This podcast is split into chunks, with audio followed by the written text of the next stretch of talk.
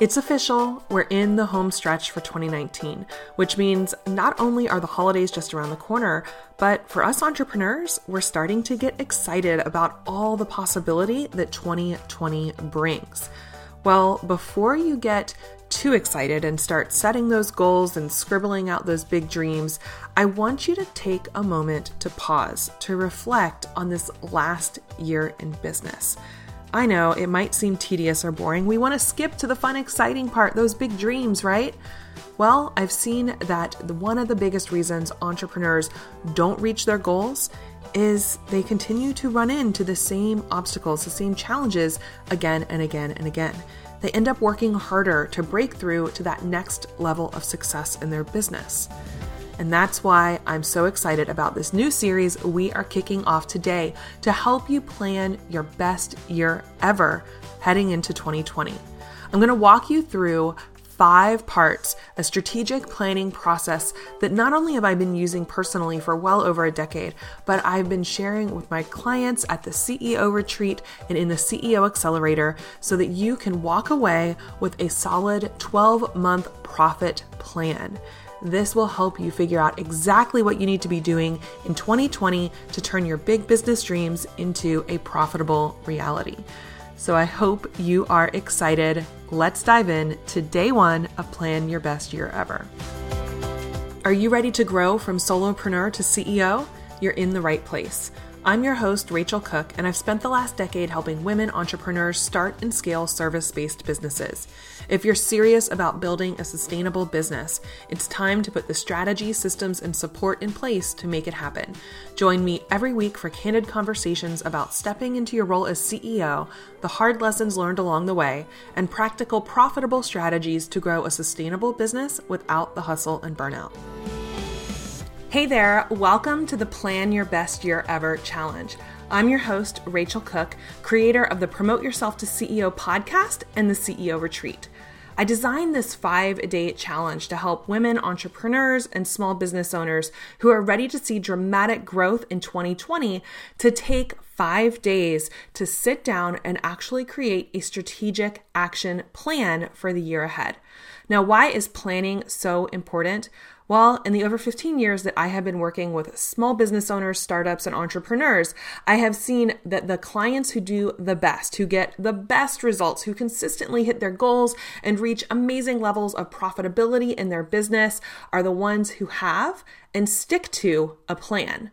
The ones who struggle are the ones that are constantly flying by the seat of their pants, chasing shiny object after shiny object, and they're simply not staying focused on what will help them move their business forward.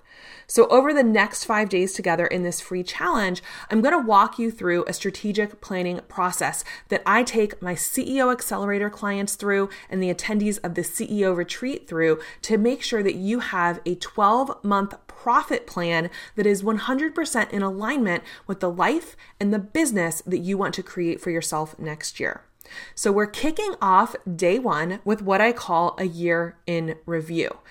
Now, if you haven't gone and downloaded the workbooks, make sure you go and grab your workbook right now. The workbooks are the most important part of this challenge because you can listen to everything I have to say, but if you don't sit down and take the time to actually create a documented plan, you will not see the results that you're looking for. So if you're listening along and you're not getting down the download for the workbook, make sure you head over to rachealcook.com slash best year ever to get access access to all five of these workbooks.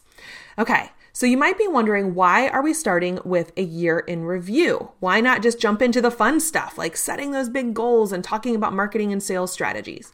Well, there's a lot that this year has to teach you. 2019 can tell you what is working and what isn't working in your business. And this information is essential to help you find the correct course of action for you to make sure that you are doing the things that will move the needle in your business going into 2020. You know, professional athletes know the value in reviewing their tapes.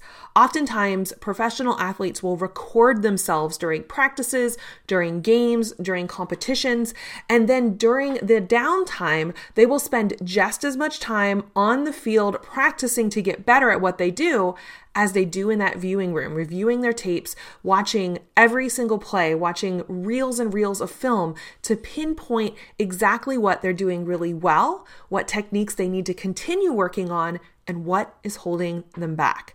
They can see where they're making those mistakes or where they're having challenges.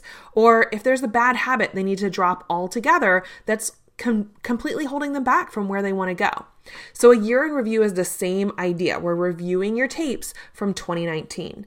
So, as you download this year in review workbook, you'll notice that we are going to be reviewing month by month of what had happened in your business in the past year.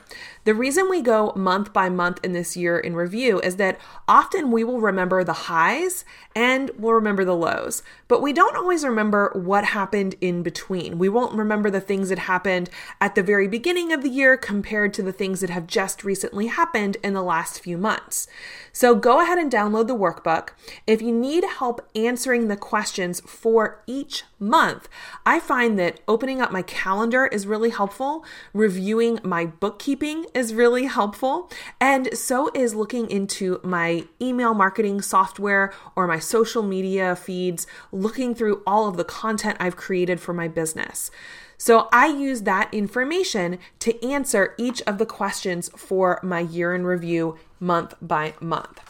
Now, the first question you're going to ask yourself is how much revenue came into your business that month? I want you to write in the top line revenue, as in any uh, any money received, any cash received in your business. We are not taking into account expenses or what you paid yourself. So the final take home income, that's not what we're looking for. Right now, we're just looking big picture, the top line revenue in your business. Then we want to ask ourselves from that, what drove revenue? Where did that money come from? Was there a specific offer you were selling? Were there certain clients who were coming into your business? And the final question you want to ask yourself each and every month is what were you focused on that month? What were you actually doing? What were you focused on each month in your marketing? What were you focused on each month in your sales? Was there a campaign you ran or a big promotion that you ran? Or were you really focused on ramping up audience building or list growth? This information is so important to review. So once you've mapped out month by month all of these questions what was your revenue this month? What drove that revenue? And what were you focused on? Then we can review our tapes and we can see what 2019 had to share with us. So the first thing you want to look through is what are the patterns here? What was working? What do you need to continue doing? What do you need to double down on as you move into 2020? The things that are working are things that will continue to work for you, and you should spend more time and energy there, but you have to pay attention to what those patterns are. You also might see where things didn't work. So maybe you had a marketing campaign that didn't work as well, or you launched a new offer that just fell completely flat. It is really important to pay attention to what is not working in your business so you can stop putting your resources, your time and energy and money into those. When you go through this process, I also want you to be thinking of what should you do more of and less of going into the new year.